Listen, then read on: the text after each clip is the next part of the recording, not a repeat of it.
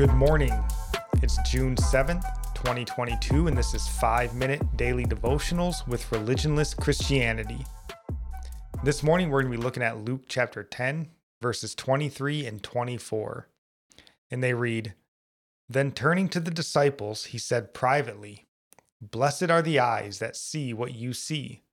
For I tell you that many prophets and kings desired to see what you see and did not see it, and to hear what you hear and did not hear it. You know, we spoke yesterday about how Jesus is the beginning, you know, the true beginning of wisdom, but you could also say he's the beginning of truth and hope. He's the beginning of everything. In John chapter 1, verse 1 through 3, um, we read, In the beginning was the Word, and the Word was with God, and the Word was God. He was in the beginning with God. All things were made through him, and without him was not anything made that was made. And there's this great line from a song by Need to Breathe um, that I really thought of when I was going through this, and it's called Signature of Divine. And one of the lines in the song goes, Fortunes of kings and queens are wasted chasing what we've seen. And I just love that line.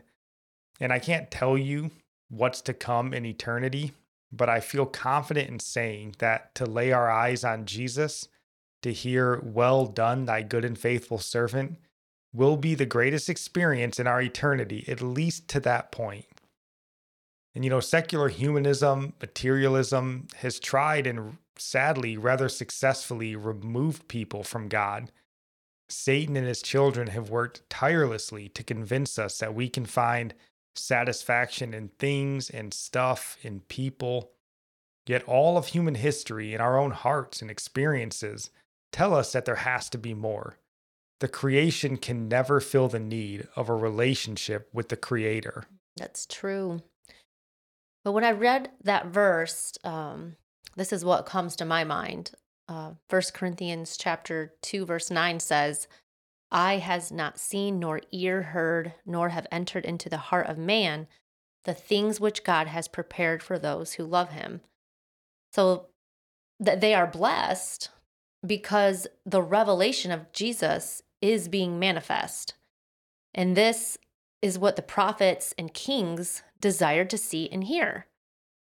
Um, the revelation of the mystery kept secret since the world began, the hidden wisdom of God ordained before the ages, which none of the rulers of this age knew. And that's 1 Corinthians um, chapter 2, verse 8.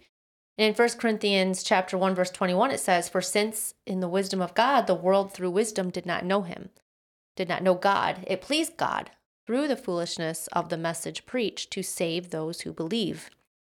And it's just amazing. He revealed this mystery to the outcasts of society, and I just love how God exalts the humble. And he's so wise in saving his people and glorifying his name at the same time.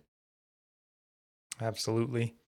And our psalm of the day comes from Psalm 38, verses 17 and 18.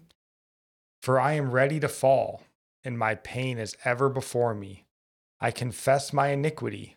I am sorry for my sin.